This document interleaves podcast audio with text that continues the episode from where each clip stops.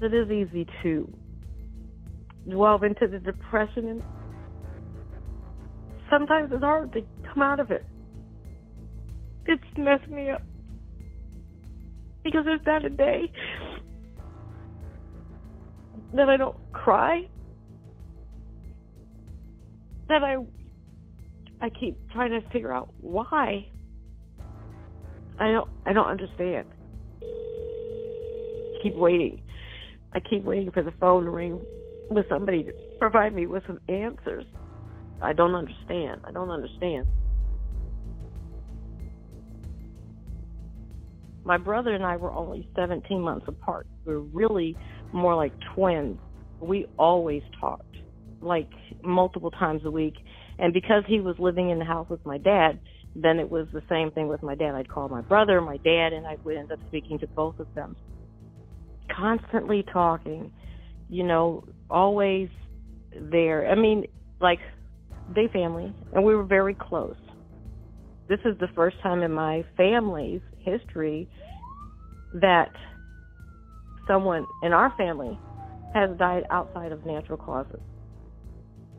My dad had literally just turned eighty-nine on December the first.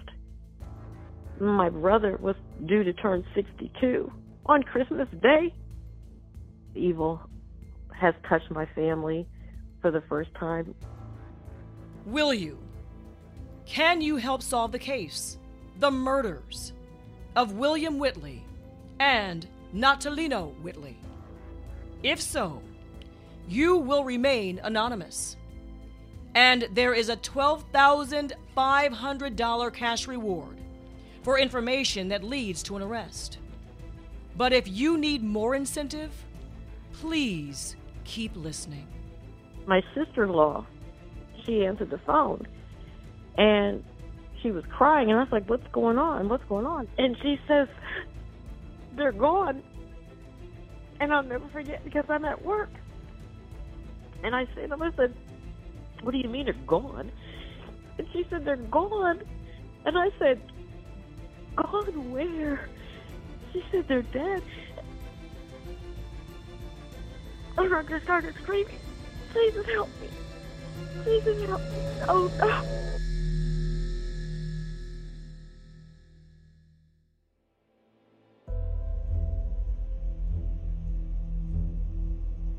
I'm Andrea Isom. I have spent more than twenty-five years of my life reporting on some of the worst crimes imaginable across the country. But I have also spent that same amount of time helping to be a voice for the victims, the people who are left behind, and the ones who are no longer here to tell their story. Men, women, children who were victimized, who are missing, or who have been murdered. Most of us want to feel safe, want less crime. So we all need to do our part. At least we should. That being said, welcome to Missing Murder and Mayhem.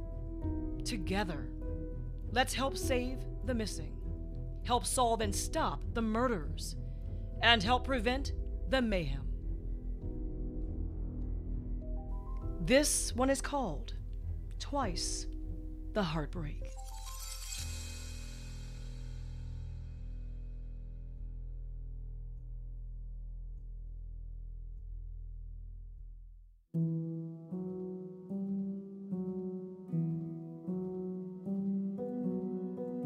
When I hear of a family going through what I've gone through, my heart breaks.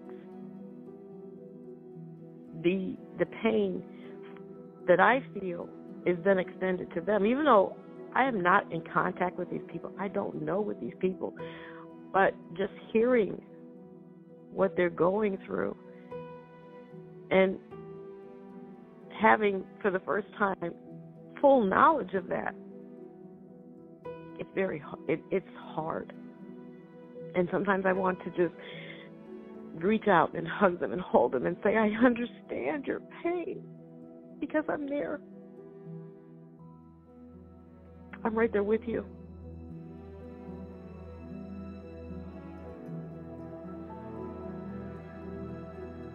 On Tuesday, December seventh, twenty twenty-one, Isabella Caffey's eighty-nine-year-old father, William Whitley, and her sixty-one-year-old brother, Natalino Whitley, were killed. It happened inside their own home, their safe haven. And the circumstances surrounding this case are horrific, bizarre, and suspicious, quite frankly. The double homicide occurred on Frederick Street, which is on Detroit's east side, and the motive is an absolute mystery. First, the house was firebombed, and as they were trying to get out, somebody started shooting at them. The bullets hit both my brother and my dad multiple times. I just know that, that my life shattered. My brother had a two-year-old daughter. So there, when you look at his life, there was really nothing he would do to bring harm to his family. I look at my dad. It, why? Every day it's why, why, why? It's so hard to explain because it's like, if I was to hear something that I don't want to hear, at the end of the day, I need the truth. Whatever the truth might be, I need to hear it. And even though I'm sure the why has nothing to do with my family, at least that I know that. As far as peace, that is something that I pray for with my Heavenly Father. I pray for peace. Internal peace.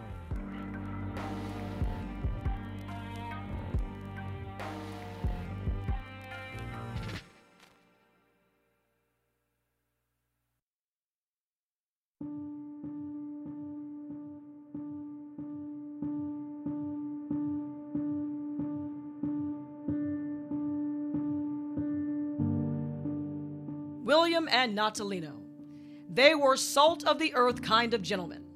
The kind of people who took pride in living by the golden rules. You know one of them. Treat people the way you want to be treated. My brother and my dad were a lot alike. They were lovable. And they were good people. The eldest Whitley was sweet, but he was stern. He raised his children to be proud, to be productive, dependable, and to be kind. Isabella's memories of growing up are beautiful. He had a sense of humor, and he could tell a story that would have you rolling. He would always just tell me, just do your best. You got this. You do, just do your best. When it comes to friends and things, my brother was, he was one of my best friends. I talked to him all the time. He knew everything. You always could go to him and get sound advice. Now remember, Isabella talked with her dad and her brother all the time. I got up, and I normally leave for work about six thirty. Um,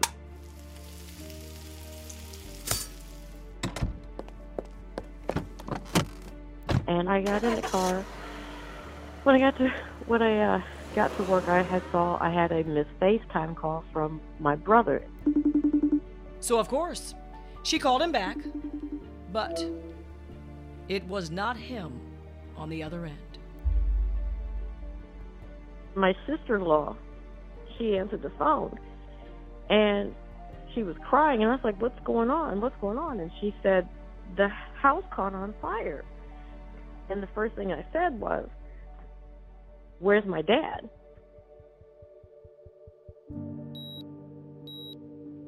And she said, he's fine. He's in the ambulance, but they're breathing. They're fine. I'm like, okay. Okay. I was like, well, look, as soon as my boss comes in, I'm going to let her know I need to leave, and then I'm going to head that way.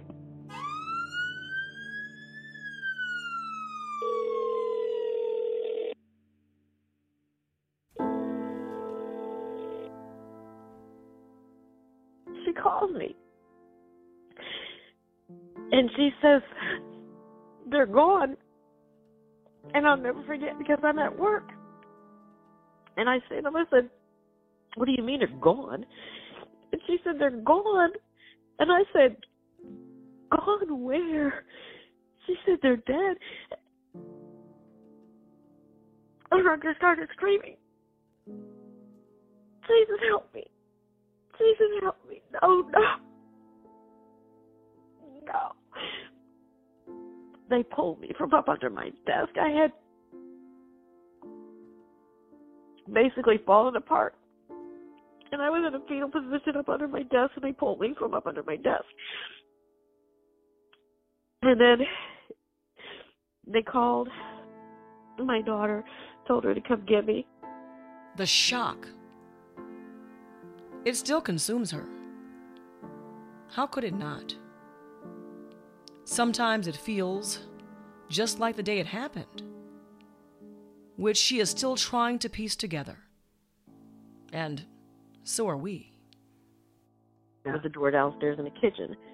And so, because my dad had a bad hip and there was so much smoke coming from the front, my brother went to help my dad go out the back upstairs door. And this is what I was told. When they opened the door, somebody opened fire.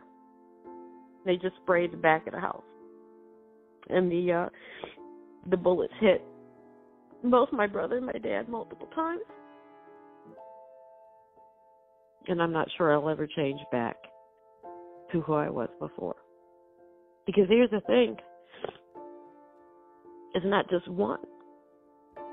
So when I look at their pictures, I'm looking at two different. I have to go from one face to the other face to say, I miss you. And I love you. And that's hard. I think I'm a little bit more protective of the family that I have left.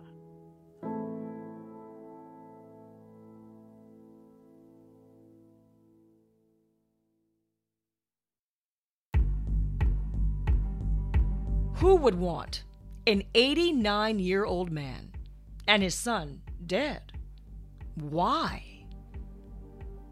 Isabella says they were honest men who did not have any enemies and did not live the kind of lives that would even remotely provoke this type of crime. I just want the truth. And she has faith that one day she will know. But over time, she has come to understand something else about family. And she hopes you will too, about yours. Don't say bye. Just say I love you. And hold them tight. And if you're estranged, make peace with your family. Because again, you just never know when you might end up in my shoes. And I pray that they don't. You've taken my best friend, my brother. You've taken my dad, who is my heart. You've left a two-year-old girl without a father and her brothers, because she has two older brothers, without a father.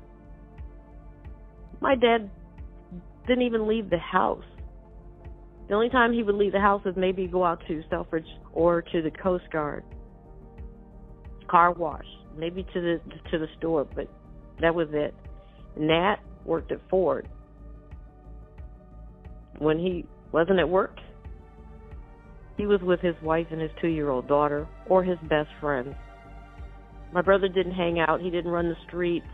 You took two wonderful people who never did anything to hurt anybody for no reason. When you look into that your mirror and you see your face, put yourself in the family that's left behind, the family and the friends that are left behind. Put yourself in our positions and ask yourself, how would you feel if someone like you did what you've done to our family? They did it to yours. And then please turn yourself in.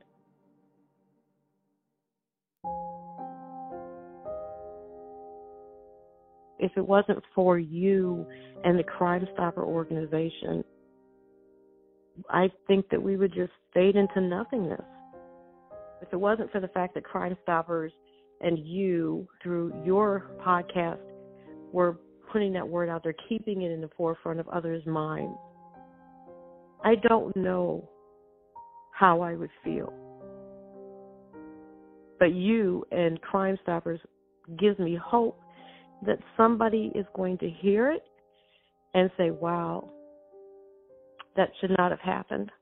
And I know I have some information, and let them impart that information. That's my hope. When I need to hear their voice, I play the voicemails that I have from them. And they always say, I love you. I encourage everyone, if you have voicemails from your loved ones, and they're saying that they love you, keep them. Thank you for allowing me to speak. And hopefully my words help someone. If you know anything at all about the murders of eighty-nine-year-old William Whitley and his son, sixty-one-year-old Natalino Whitley, please call one eight hundred speak up or go to one eight hundred speak up dot org. You will remain anonymous. You do not have to say your name or anything at all about who you are. Just please say what you know. We need to start caring enough about each other to help right these wrongs. The father and son were killed on December seventh, twenty twenty-one, inside the home they shared together on Frederick Street on Detroit's east side. First, there was a fire that tore through the house, and then shots rang out. Both men were hit by the bullets several times and died. There is a cash reward for more than twelve thousand dollars for information that leads to an arrest. And remember, your silence is complicity, but your voice can bring justice.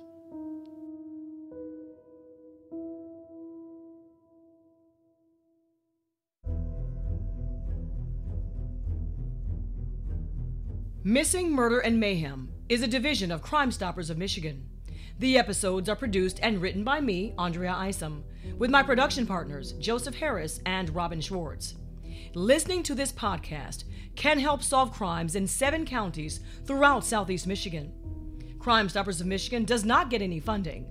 What they do for victims and their loved ones is strictly through raising money, donations. So you can go to one eight hundred speak up dot org to donate. And you can learn about the open investigations on the Crime Stoppers of Michigan Facebook page. And you can also find all of the podcast episodes at missing murder mayhem dot com.